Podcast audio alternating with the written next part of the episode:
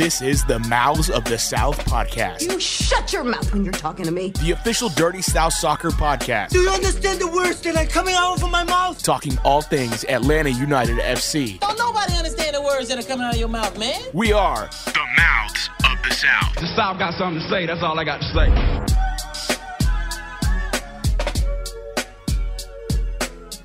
What's up, Atlanta? This is the Mouths of the South podcast brought to you by Dirty South Soccer in the palatial 680 of the Fan Studios. I am Eric Quintana. Josh, not Josh, Sam Franco, Josh Bagriansky. Make sure you send him a love tweet uh, celebrating him or or what is it? The uh, wishing him luck. Yeah. Although I think at this point the game's over, right? Jude Hills. I don't know when they started. I mean, Hopefully, by the time you listen to this listen to podcast, probably they've won. Congratulate him on the big win, going to the finals. Another week without Josh. they said the final would either be at McEachern and Gwinnett or Mercer and Macon. So I'm like, really hope it's McEachern. him winning, him winning. I, don't, I can't tell if it's good for us or bad for us because we either get more credible or we it's one more week without him. I don't know. I can't. I can't decide. Well, I mean, obviously, for the long term health of the uh, podcast, I think Josh getting more credibility can only help us. oh yeah, for Uh, sure. maybe for these next few weeks. And and Atlanta United playing like every weekend and every midweek for the past like two weeks has really sort of thrown us for a loop in terms of how we do this. Because like we can't Yeah, do the radio show on Wednesday when there's a game. We'll do one tomorrow because the game's not till ten o'clock. Typically, we would do one podcast and then the radio show. Right. Ideally, we would do the podcast, the radio show the same night, Wednesday nights. Yeah. Uh, but because of the schedules, because we have lives and we work and we do all sorts of other things, Josh coaches and does other things. Uh, sometimes it's not possible. So t- this week is kind of uh, it's crazy because we're gonna we're podcasting tonight, Tuesday night. Right. Uh, we've got the radio show tomorrow night. We've got the game tomorrow night, and then we've got uh, Josh and I. Assuming Josh isn't. Look, I, I hope that he goes to the finals. Yeah. Should that not We be the may or may not have a show Thursday. Should be that. Should that not be the case, we'll have kind of like a reaction show on Thursday for you guys. Um, and speaking of uh, the podcast itself, some housekeeping work. If you haven't already figured it out, go to uh, your podcatcher, search "Dirty South Soccer" because that is us and Five Stripe Final. We are now kind of banded together um, on the same sort of podcast platform through SB Nation. So if you're wondering why our podcast has sort of disappeared, is because it's now part of Dirty South Soccer. So go to your podcatcher, iTunes, Stitcher, uh, Podbean. What other ones are there? I don't even know what. I used I just use Stitcher. Yeah, Anyways, go to any of your podcatchers and uh, search for Dirty South Soccer. We will be will be tagged right out. Oh, you'll you'll hear our episodes. Again, Hey, the amount of time it took you to say all that. You I already did it. Boom, done. So yeah, all you got Easy do. I'm going to subscribe right now for my uh, own account. Boom, I just did it, and bammo. That's easy, simple. Yeah, just Dirty South Soccer. It's all you got to do. Go to go to the iTunes store if if you're doing it on iTunes. Type in Dirty South Soccer and you'll see it. Dirty South Soccer for Atlanta United fans. You can click on that, and the last two episodes of Mouth of the South are up here as well as all of the episodes of Five Stripe Finals. Wham, bam. You know the rest. Simple. All right, uh, let's dive into Atlanta United. Hey, has Orlando ever beaten Atlanta United? Not yet. Still hadn't happened. Three years and at least sort of like a third or a fourth into this year. Although the last 20 the minutes of that game, it did look like Atlanta United were going to have to hold on for dear life. But you and, never uh, thought you never thought that Atlanta United was going to lose that game. At the very least, they were going to give up the points. Well, if you were following your they would Twitter still walk account, away. They would still walk away with one. Oh yeah, no, I absolutely. And look, don't don't act like n- no one else in that building was thinking, oh gosh, we're definitely gonna give up one I'm here. just saying. I think you were going. You were like, it's going to. I Happen. was You were- you preparing were for the worst. It's going to happen. I was preparing. And look, if they had scored on one of their chances that they had earlier in the match, we'd be looking at a two nothing win, and that goal that they I thought they would score wouldn't have mattered. blame Eric works either way here, though, because if they had scored, then everybody would have been like, "See, Eric was tweeting all this stuff about they were going to score," so they would have probably blamed you then. Or hashtag blame Eric if you're on the Orlando side of things because you jinxed them into not scoring. So your jinx knows no bounds, knows no side of the rivalry. It just kind of floats around mischievously, taking out whoever it wants to. I am the soccer god now, or the, the dread god now. Yeah, that's right. I have become the dread god. You, you have controlled the dread god. You're, I- you're, I you're now- like Bran Stark. You've warged into yeah, the dread god for sure. Now you just I, am no longer. your I, I'm no longer head. human. I, you know what? I, uh, I don't know what I am. You're the three-eyed five stripe. Oh man, can that be my nickname? Three-eyed five stripe. I'll get a tattoo. I'll shave my head. get a tattoo on the back of my head. And I'll be called the three eyed five All stripe. we're making this a thing. Uh, uh, we're gonna knight a million Eric. subscribers. A million subscribers. I will tattoo an eyeball on the back of my head. We're gonna knight Eric the the three eyed five stripe right here tonight. But in all seriousness, this game again, Atlanta United proving to be a team that can withstand that amount of pressure. Brad Guzan had a hell of a game. Oh, stood on his head. He was did, fantastic. absolutely. Look, I, I will say The team I- was tired. I, I mean, in the last twenty minutes of that game, they were dead. I wanted to do this before, before as part to start the show. I remember what I wanted to start the show with because I thought it was it was good to just kind of uh, level out the the the content creators a little bit. I'm not bashing anybody, but it's it's kind of funny how we all vary podcast to podcast, Mm-hmm. content producer to content producer. I'm including. I just consider Atlanta United Fan TV a podcast because of of everything do. course, just content in general. Yeah, exactly. But it, it's it's us, Mouths of the South, Home Before Dark. We're on the patience, still a work in progress. It's looking great now. We're not on the fired Frank DeBoer bandwagon. You've got uh, soccer down here. It's it's everything is sunshine, rainbows, and lollipops. Everything is perfect with. Atlanta United, and then it's Atlanta United fan TV, who's still pretty much fired DeBoer. Yeah, and I mean, They, it- they, look, they've, they've eased up on it a little bit, but they're still fi- fire, fire Frank DeBoer. at least it's not just a two party system. You know, we we do have You multiple. can look depend whatever whatever you're you're into right now. There's whatever all boat you sorts of fall in, takes out whatever there. You're bucket, totally right. Whatever bucket you want to you want to dip your hand into, you can go ahead and and and, and you've got something for that. That's the beauty of having all of us. And I think in general, And I wouldn't change that. I think in general, one thing everybody can agree upon is that you know, and, and this isn't something that necessarily even you have to agree upon because it's fact. It's not really an opinion. It's still early in the season, and it's especially for a player like Pity Martinez who scored a brilliant goal, a goal that we've seen coming. You know, the guy's hit the crossbar. The guy has done a lot of great work. Uh, you know, within this team, just hadn't gotten that broken that duck yet. And for him to score his debut goal in such On a golazo. great fashion. That, that that is a golazo. And we'll have to ask Doug Roberson, who is the official authority on all things golazo. We'll have to see what I think he, he thinks about it. But I, I, I hope he would approve. I, I agree with you because the way he whipped that thing in, it was both precision and power, and you get that very rarely in a shot because he he side footed it essentially, Yeah. but put a bunch of power behind it, and that's very hard to do and guide it into the goal the way he did. and that should be on paper. That should be a relative. I'm not gonna say relatively easy. I don't want to diminish what well, for him, Pity Martinez did, but going across the face of goal like that, oh yeah. it should have been. Well, usually you're going to catch the I keeper guess flat footed doing I would, that. I would need to be in tough. the. I would need to be in, in, in Rowe's position to kind of see it for sure. Mm-hmm. But typically, when it's going across the face of goal like that and curving away from goal, Oh, tough, real tough. It can no, but I'm it's saying it can be easy to sometimes block. Huh. But the but the placement from from Pity from the, the the power behind it the the Well, that's the curve what I'm everything. getting at, yeah, exactly. like, I mean, it all it all made that made it that much harder for Rowe. Yeah, absolutely. and I think it was just a great goal for him to to get off the the schneid there, so to speak. And Look, you can you can you can talk about how he he uh, what he said after the match and how you know pre- you know he feels pressure all that stuff. He he was so happy to have that goal. of course, Come on. Well, and He was- anybody did you wants see the reaction after I mean, the- after- Darlington after the Nagbe still doesn't have a goal, and when he gets his, it's going to be the same thing. That, that sort of, uh, you know, the shoulders relax a little bit. You, you can feel the, the kind of pressure, and, and Nagbe doesn't have near the pressure that uh, Pity Martinez has. Um, so, uh, But yeah, you, you look at you look at the way Atlanta United played against Orlando. You look at the uh, it's obviously one nothing match. Um, I I I was I was impressed with the first half. I was sure less impressed with the second half. I thought that the subs could have come in a little earlier. That's where my I look. No one's asked in the media, and that that's on that's on me. That's on everyone. Not necessarily on anyone else, but um, no one's specifically asked about the reasons why he kind of waits as long as he does to make subs. In some cases, he doesn't use all three subs. Uh, It's at this point it's starting to become a pattern, right? yeah, absolutely. because I, I look at I look at how quickly or how obvious it became that some players were were just gassed, were done, and it took I want to say the first sub came in the 75th minute or so. I can look that up, but I'm not 100 percent sure.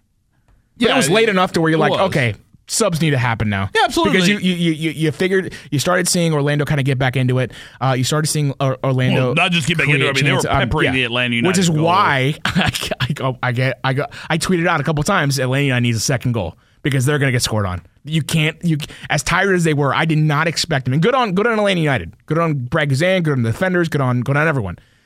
Good on them for not allowing that second goal or that that that the only goal from Orlando.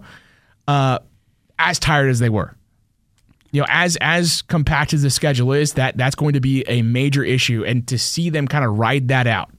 And I know it could have been worse had some other players been in the picture, like Nani and whatnot. But Yeah, I'd still like to know what exactly happened question there. If it was Nani- injury or uh, turf. He didn't want to deal with the turf monster, in all likelihood. Uh, but that's. Uh, I'm glad they weathered that storm. It shows that they've got that mental toughness to kind of stay in it as long as they possibly can. Uh, but again, I think Frank DeBoer, and this is the one thing I will kind of, you know, harp on or at least nitpick him on, is I, I feel like he should be subbing sooner on a more consistent basis, Well- especially especially knowing that you know these guys are playing like the third game, third game, like a matter of like a week. sure. Yeah, There's no question about it. And there hasn't been, you know, he even talked about this in the, in the post match about squad rotation or lack thereof, and kind of saying that essentially he doesn't believe in just, you know, rotating these guys in um, without, you know, having earned playing time or whatever. I'd have to look up the full quote to uh, attribute everything that he said there. But basically, kind of to paraphrase, it's like, you know, the best players are going to play, and then when we have to put some new guys in there, we will. But it's not something he's just going to do to do. So I would agree with you that it needs to happen earlier, especially in this game, because you could tell uh, these the players were just gassed. Uh, that's why Orlando was kind of able to just continue to keep putting on shot after shot,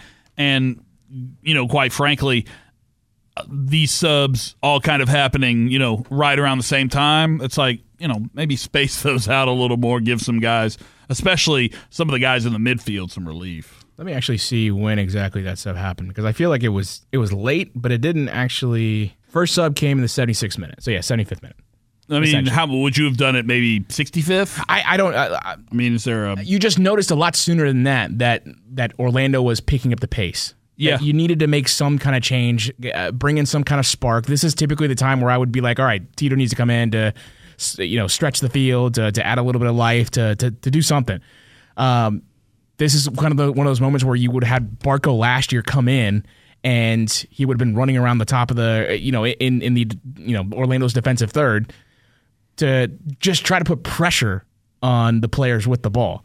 Just yes, a fresh leg, someone that could run around and just you know, not necessarily create havoc, but just add, apply a little bit of pressure enough to where you know it's not as easy in the final 20 15 minutes for Orlando City. That that's what again, that's where I would I would utilize the subs a little bit better. And I that's a small point considering you know four uh, four wins four wins straight, four four straight clean sheets, uh, five out of the last six. Um, it seems to me that at this point, and I don't really care who they played, how they played them. You've gotten five five wins in the last uh, six matches, twelve points in the last. No, wait, is that right? Twelve points in the last. Uh, no, fifteen in the last eighteen. there you go. Yeah. I, I don't care how you've done it. You, you've you've completely turned around the beginning of the season, essentially. If you want to kind of quarter that off by itself, you, you've completely turned that around. Um, I asked Frank DeBoer, you know, did, did he feel like the the, the, the issues and and uh, and concerns of, to, to start the season are kind of gone, and you can kind of, you know, not actually start the season afresh, but look beyond this point and think, all right, now that that's over with, essentially that was my question, and he's he's full steam ahead. He's not concerned about what was in the past. He's not looking at sure there are things that he can work on. There's there's um, there's things you learn from from the past, and I think that's what I was giving him a lot of patience for. It, it- I was letting him take a few moments to to figure out the team that he had to to see what where players played best. Um, to give his his players a time to kind of acclimate themselves to to the system, to playing with uh, Pity, to you know learning themselves Joseph's new role. You know, it's it's it's Joseph himself himself has had to adapt to this new this new uh, this new system. Um, everyone's had to adapt. So to give them a chance to kind of figure things out through CCL, as hectic as that was, um, through the opening uh, start of the season, where they clearly prioritize CCL over over regular season.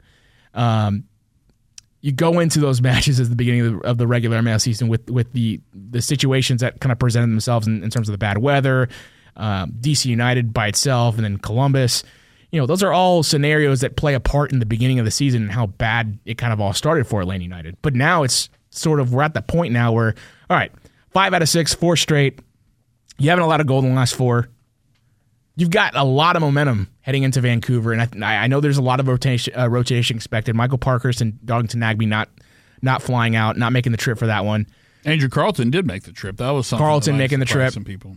Um, we'll see if he starts or plays. Nagbe not making the trip too is big because again, this is a guy that you know, unless you're kind of got your eyes on him the whole game, you don't necessarily see it. But the sort of straw that stirs the drink kind of player that he is in that midfield, you know, well, what are they going to do without him? That passing and, and that play that you know he does such a great job of linking up. So that's going to be a big question. Uh, you also look at uh, just kind of the run of games we saw towards the end of the Orlando game, as you were talking about there, and, and eventually it's going to catch up to you at some point, and, and what happens too later down the road. This is something we'll talk about ad nauseum, I'm sure, but you know, with Copa America and Gold Cup coming up, I mean, that's those are things that could ravage the squad, and it wouldn't even be injuries, you know. Yeah, I, I, I look at if you look at the the schedule after Vancouver, you got uh, you're playing the Red Bulls, and that's a tough one because you not only are you going back across country, but you're playing a team um, that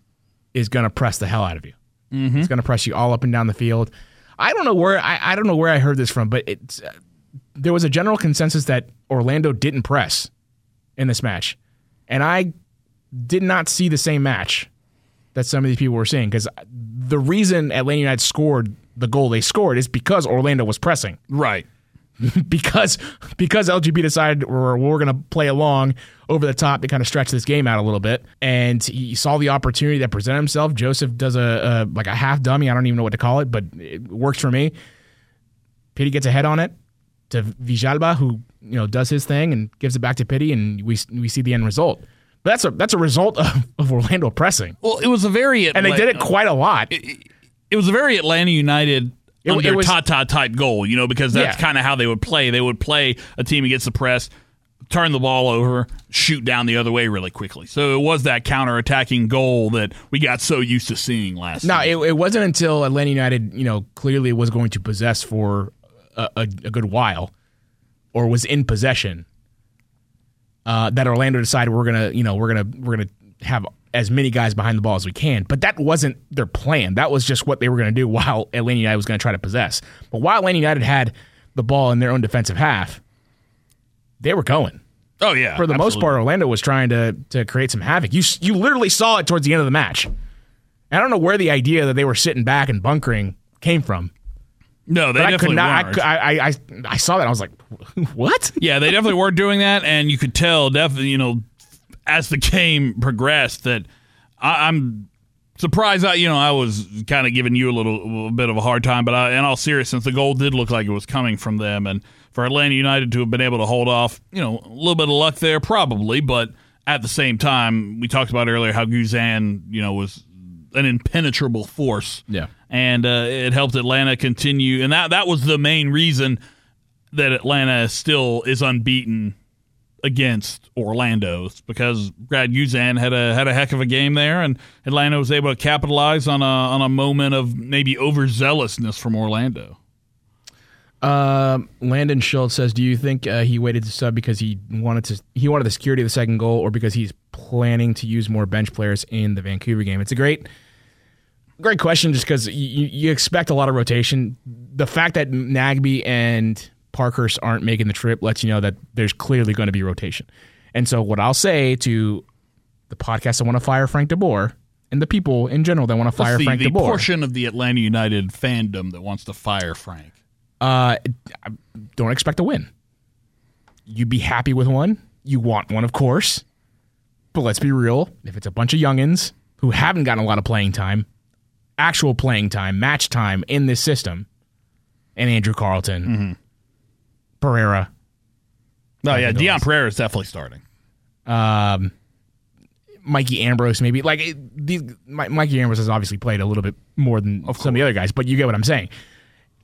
You know, don't freak out if this if it, this isn't a great game for Atlanta United. Well, I think at this point, it's not about you know That's not to say they shouldn't play well, but Of course, but it's not about you know squad rotation just to rotate in guys or just to give guys a chance or whatever.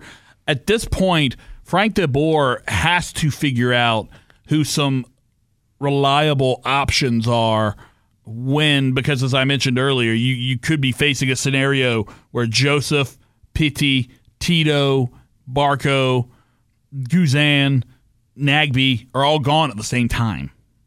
And if that were to happen, you know, it'd be catastrophic for this team. Obviously, you always want the players on your team to be in contention to be playing for their national teams because that means you've got really good players.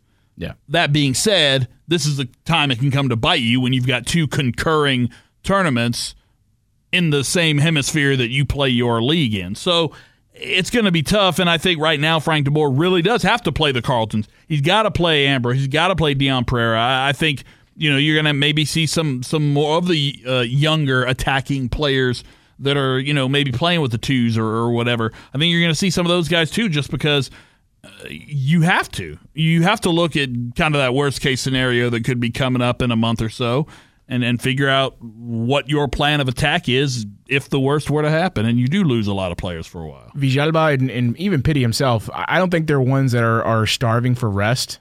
Uh, just because Well, they're young. Pity has has well, not only that, but Pity has. Um, it's not like he's playing. Been, he's been playing ninety minutes or even seventy. He's been coming out of sub, and then lately he's been playing about sixty minutes. And it was only this last match that he played a full ninety. I think it's the first time since the. I think the first time in MLS that he's played a full ninety. I think that's right. Um, I could be wrong. Well, But you, know, get what I'm saying. Nagbe, uh, Remedi, uh, Gressel. Um, you know, you see them. You see you see their tired legs at the end of the matches uh, as of late. Um, so to see a guy like Justin Meram get signed, he I would expect him to start coming in for either Gressel or Villalba. Yeah, and Neither one of Gressel- the, I don't think I don't think specifically Gressel. Gressel shouldn't. In my mind, if he doesn't play this match, I I'm not going to be mad. Yeah, I mean, Elliot here on the chat says rest Gressel, and it's like, I mean, Nagbe and Parker didn't even come, so you already know those guys aren't options. It's going to be a pretty thinned out squad. It's going to be one that, yeah, I mean, maybe don't start Gressel, but at some point you may need to give him a run out for 30 minutes at the end, you know, just just based on how the game's going. Ideally, I think Atlanta United in this game would would be get a goal early and then drop the hell back, you know. I I mean I hope not. Just that's just not their style of play though. Well, it's not, but at the same and I know, I know, I know, I, I, I hear you talking about practical, pract- the practicality of the situation, but that's also that's a way to get just throttled, Well, it especially is. No, there's no if you haven't if you haven't been specifically working on that. And when you're playing hyper defensive and that's not something you're used to, that's usually you know it's like the prevent defense. When you start playing that, that's when you give up chunks of yards. That's when you give up And it's not uh, like loads they- of space, and that's when all bad things can happen. and it's not like these young guys are are you know hoping to get in so that they can you know protect the one 0 lead. They want to go in and, and play the same system that. Uh, they've been watching the last nine matches. They want to they want to go in and play and, and show Frank DeBoer what they can do in this system. They want to show Frank DeBoer what what they can contribute to this team uh, on a more regular basis, coming off the bench, doing what doing what they got to do to get minutes. And that's not going to happen in a situation where they're where they're having a bunker. They score one and they just sit back. I totally agree with you. I would hope that that's not what they would plan on doing. Uh, More than anything, I, I talk about this all the time. I would actually be I would, I would actually be pretty pissed off if Frank DeBoer did that. don't adjust and don't make too many adjustments. You should always try to, you know, execute your game plan first because if you can do that and prove that you can do that against any sort of style, then you're going to make teams adjust to you. So I think that's probably also a, a very possible outcome or a possible way that Atlanta United comes out in this game is that they're like, you know what, Frank DeBoer wants to instill in us, whoever's playing, that this is the style we're going to play, and we're going to make teams try to have to change what they do to, to play against us. So maybe that is a way that they go about it. Yeah, my hope is that they don't really change much. They just continue doing what they're doing. That they just add pieces to the to the to the same puzzle. Um, you know, I mean, I, yeah, I wouldn't be surprised if Carleton got to start. Wouldn't be surprised if Dom, uh, Dion Pereira got to start. Um, you know, Brek's going to play just because uh, Michael Parker's isn't there. Um, LGP Miles, I would love for them to get a break, but I I think they're too necessary on that back line. Uh, Franco Escobar, again, another guy that hasn't played enough over the course of the season because of injury. t- to I think really warrant being that tired this early. Now I understand the string of games is is is a different kind of monster, but just out of the sake of necessity, unless you've got Mikey Ambrose ready to go, you probably don't want to. And Mikey Ambrose isn't even right back. You probably don't want to. I wouldn't sub him off, or I wouldn't. I wouldn't. You know, start him off the bench uh, this match. Me personally. Now, Now, you- if he's seeing something different in practice, then yeah, obviously. Back to the dude. center backs for a second, though. I, I, I was just thinking about this. So I agree that in every possible scenario you can play Miles and LGP together because they're playing so well. Yeah, you need to do it. But at the same time, um, is that something you need to look at too? Because I mean, you- LGP played like last year, I'm every saying. every every minute last year. He so I, did. am not really worried about He LGP. did. I'm not even really worried about Miles. I, I would hope that that's the case, but do you need to kind of figure out another solution back there for the the dreaded just in case? Well, I mean, in that scenario, you'd bring in you'd bring in Michael Slide Parkhurst, Parkhurst and, back yeah, over to that you're Back side. to you're back to normal, and not back to normal because you rather normal now is Miles Robinson and at center back. I mean, Um, I, I would assume you know Jeff Larentowicz probably gets a start in this game. yeah, Jeff Larentowicz. I, I would. Remedi feels. I feel like he needs a break. Um, I'm not 100. percent Maybe that's where Justin Meram. The problem is, it feels like everybody needs a break. So what do you do? Not everybody. See, Well, again, I mean, like Gressel, Gressel feels like he needs a break. Villalba Uh, I wouldn't give a break. I don't think he needs a break. well, no, because he also hasn't started as many games as some of the other guys. Joseph, I feel the same way because just he's just a hoss, and, and plus you've got Romario you can throw in there in the 60th minute. You know, if you're asking Joseph just to play 60 minutes, then that's not that much of an ask for a guy like Joseph Martinez. you think we're getting a Carleton start? I wouldn't be surprised, uh, depending on where Justin Meram plays. Um, Carleton in for Gressel. Yeah, I And, can I mean, see there's not much- I can see Joseph getting the start, and like you said, Romario There's not much more change in. that's necessary after that. No, I mean, I, I honestly, if you had Joseph up top with you know Villalba, Carleton, and Pity, uh, you know, as as you're know, kind know of attacking we, again. We know forward. Brek Shea is going to play left back. Yeah, Um, you would expect the rest of the back line to stay the Franco same. will be the same. Yeah, Larentowicz, you know, Nagbe won't be there, so pro- I mean, honestly, probably not Remedi, and I would expect that again, maybe Justin in- in for that Remedi slot, maybe just asked to play a little bit how differently. much longer than is Remedi would. Ambrose out, or is he? I actually don't know. I mean, what if Um, what if you got Ambrose and then I mean, could, well, it might could be a you moot point Shea we don't know if- into the midfield? It might be a moot point because we don't know if he's available. Of course. But yeah, outside of that, look, I, I don't expect Atlanta United to go into Vancouver and just start bossing Vancouver around. I, I really don't. I, I fully would be happy with the draw. I would be happy with like a nail biting right to the finish. Oh my gosh, please pull away a draw or score one at the last minute, and I, mean, you- would walk away happy with that. Just get something out of this match and and leave. You're on a great run of form. Uh, you know, we talked about the streak, the winning streak. Obviously, Orlando still hasn't beaten you. Yeah, I mean, right now, I think the run of form this team has gone on, you know, over the last month has kind of allowed you to maybe not have that sense of urgency that we had a month ago when a lot of the rhetoric about DeBoer out and all that stuff was kind of first really getting its its its flame on, so to speak, uh, and uh, and and kind of embering. But uh, right now, you don't have as much pressure as you did. So I think a and, and that's not even like on the team that's more of like the fan base feeling that pressure and everybody getting up in arms about things but i think that you've at least with the last month or so of results have put yourself in a situation where yeah i mean if you weren't to go up to vancouver and get a win you know nobody i think should really be crying over it Um, uh, Elliot in the chat says, uh, "Who's well? No, I'm sorry. Landon Schultz in the chat asking, essentially asking if Dion would start over Carleton. He's saying Dion would start over Carleton. Um, look, if he if he does start over Carleton, I I'm going to look at that as a sign that Carleton doesn't really have a place much longer on this team. Because if he if if someone as new as Dion is starting over Carleton, who has gotten first team minutes in the past, yeah but it's the system is the different though i mean that's the thing it's knowledge of the system at this point. I point understand, but Frank DeBoer, we've already seen him tight spaces over Tito. So Well, but yeah, we also saw him talking about Carleton recently and talking about his immaturity and needing to improve in that department, things like that. So I'm not saying that that's not the case, but what I am saying is that if if it's that bad that Carleton isn't going to get a start as long as he's been here, as much as he's played already. Look, De- looks like a fantastic player. I'm not I'm not crapping on Dion, but Carleton has, is is is has not only been kind of a, kind of a cult legend here. He's sort of been kind of a fixture on the bench, not necessarily off the bench, um, and he's just got that that reputation of someone that's coming up next. And again, if that doesn't happen, if Dion is starting over Carleton, that's a that's a that's a huge bad thing. well, remember Carleton. Carleton didn't make the uh, the U.S. squad. You know that was uh, that U twenty U.S. squad, and that was kind of a dagger to him. I'm sure. I mean, he's not he's not playing. He's not in that squad because he's not playing. Well, I know that's that. not that's not necessarily a mat. That's not that's not a Laney Nice problem. And I think he probably knew that was coming. It's just That's that not- that's a not really a on the youth that's not really a US surprise. stage, though. That's the thing. Like, usually, Yeah, but they're only going to take people that are they're only going to take players that are, that are actually playing. That are actually you know developing at their club level. Which And if is they're not doing that that, it's not you happening. know- I mean, he's been getting minutes with the twos, but no, I mean, I'm not saying you're wrong. I'm just saying that it's an unfortunate situation because you obviously want your players playing in those kind of situations and getting that kind of experience. Yeah, for sure. All right. Um, let's see. I don't think we bashed Orlando enough.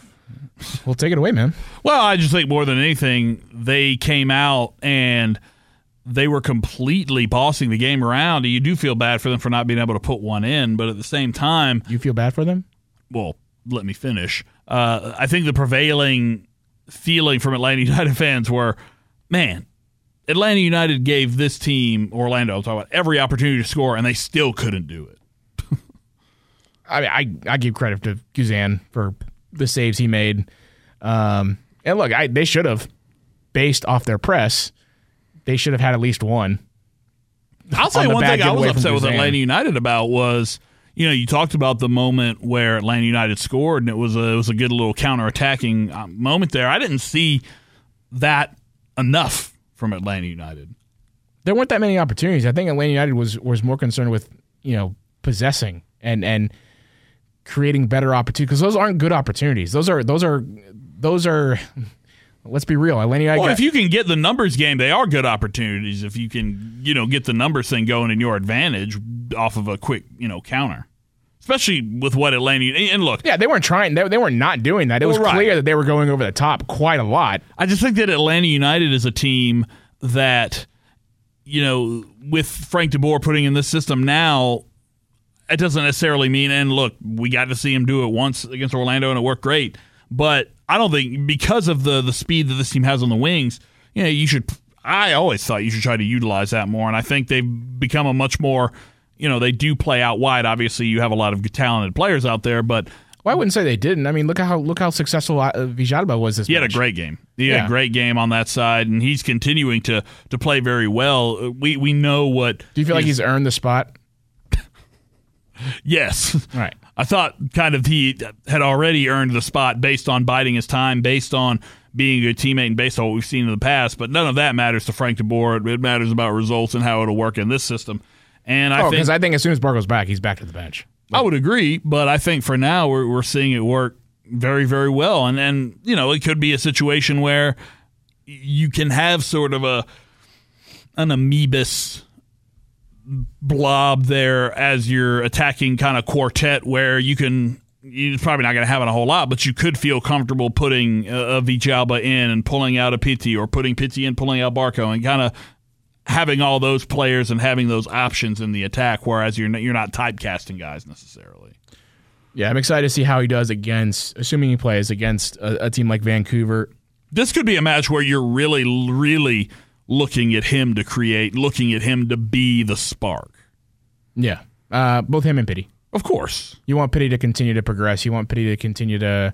That's not saying he needs to score, but uh, you you want to see him continue to create chances, to continue to get involved in the attack, to continue to to be as dangerous as we know we we can't he can be at this point. The one the one knock against him, he's not very fast, No. Not very quick, I should say. Well, yeah. Maybe his I- top speed is is is there, and we just haven't seen it. But man, he he gets beat to balls left and right.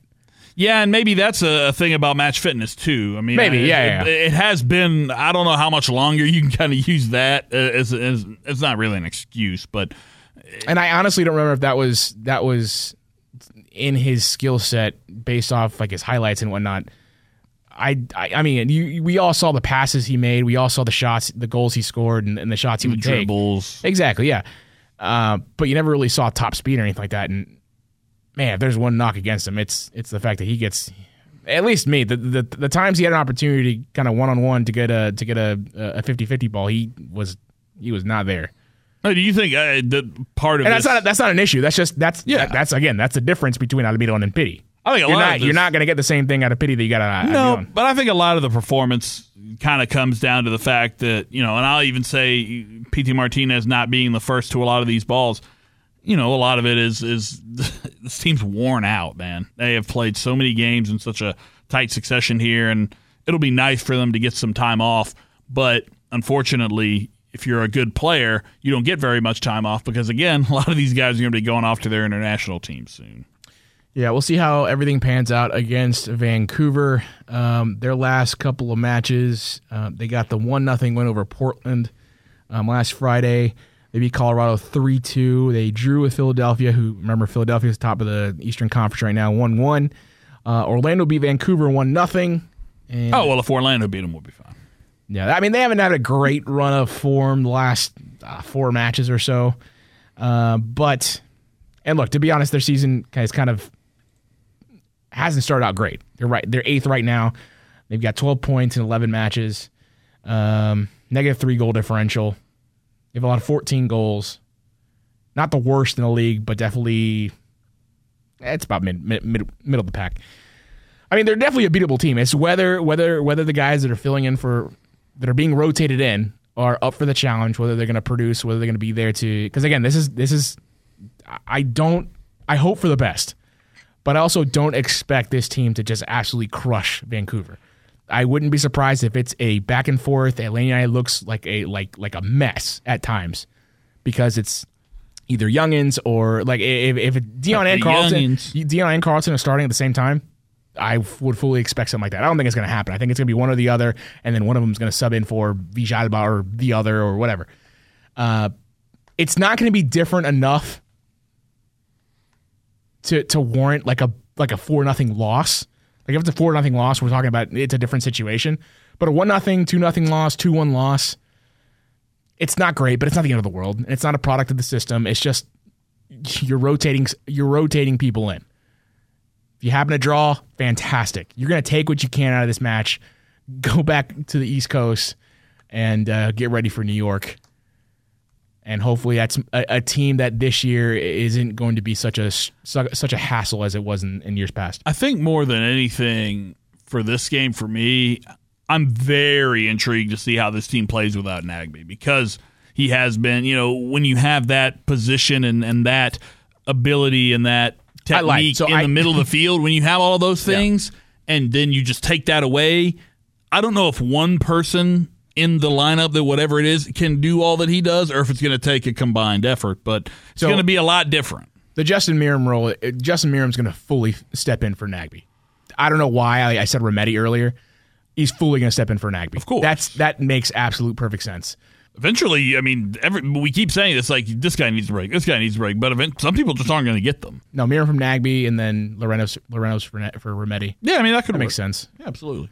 And then I'm just thinking at that point you're looking at Gressel either being subbed in by Carleton or uh, subbed out by Carleton or um, Dion, one of the two. Yeah, and I think that's really the only. It'll be fun to see what happens. That's really like the only big mystery at this point is you know does Carleton get that opportunity or does it go to Dion Pereira and Carlton is kind of left wanting. That that's the biggest kind of question mark here for me. Atlanta United right now sitting in fifth place in the Eastern Conference, 17 points at the last uh, out of 10 matches played. Still the- the game in hand situation? Three game in hands to the Montreal Impact, two games in hand to Philadelphia, Philadelphia and DC United. Uh, three games in hand over Columbus, one game over NYCFC. Um, yeah, fifth place considering the start of the season. Oh, it feels great. 10 matches in feels awesome. Mm-hmm. Um, they are six points away from the top of the of the Eastern Conference, which who would have had that discussion or made that comment three four weeks ago? Um, so I mean, come on, that's two wins and hoping for the worst for Philadelphia, for DC, for Montreal. That's easily easily doable in the next twenty three matches, twenty four matches. Oh yeah.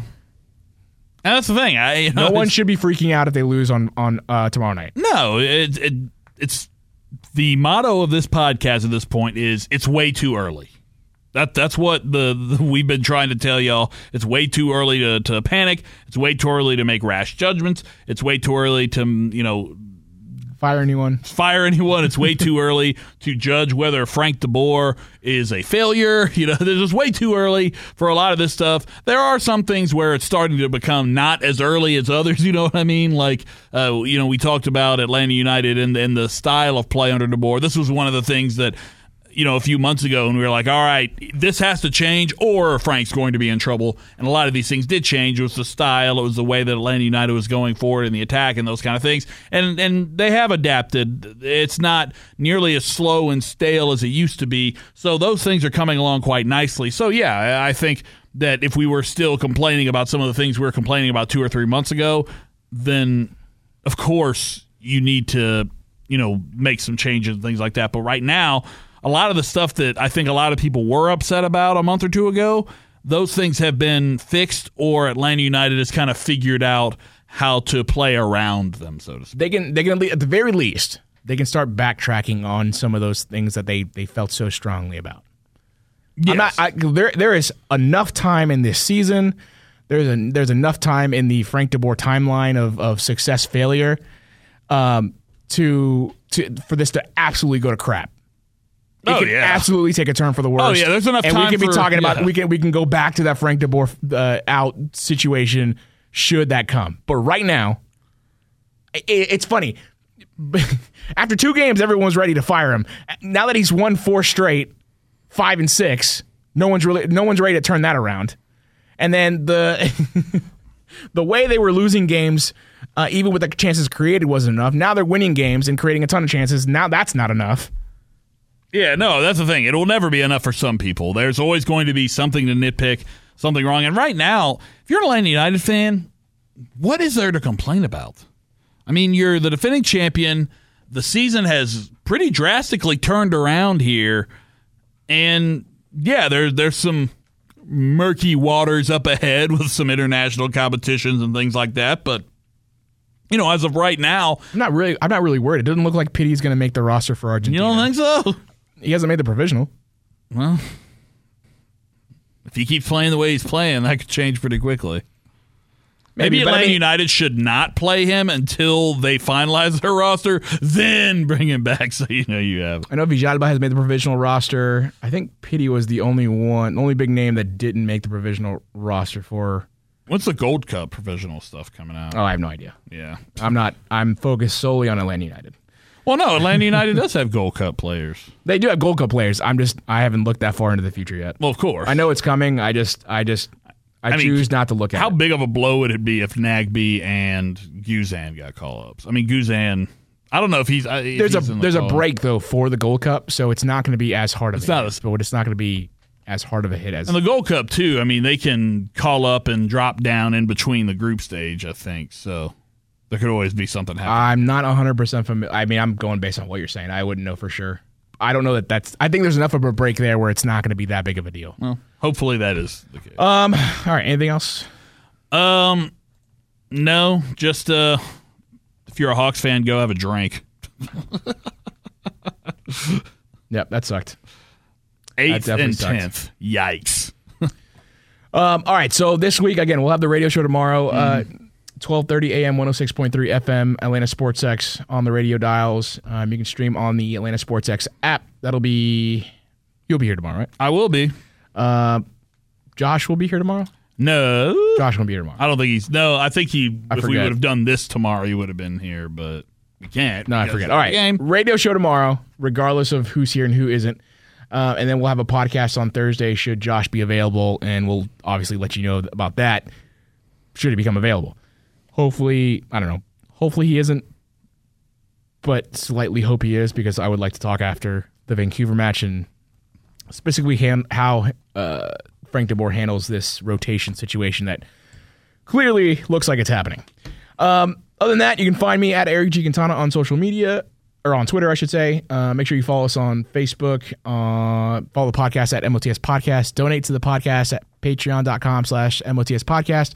Make sure you download the. I'm sorry. Make sure you subscribe to the new podcast feed through Dirty South Soccer on iTunes on your podcatcher. Search Dirty South Soccer. And you'll get us and uh, Five Star Final. Yeah, we sorry if we annoy you, but we're gonna keep reminding for a couple more. We got to plug it. Yep. Yeah, we just gotta just because you know we want you guys to be able to get the show in all the same ways you used to be able to get it, and you can.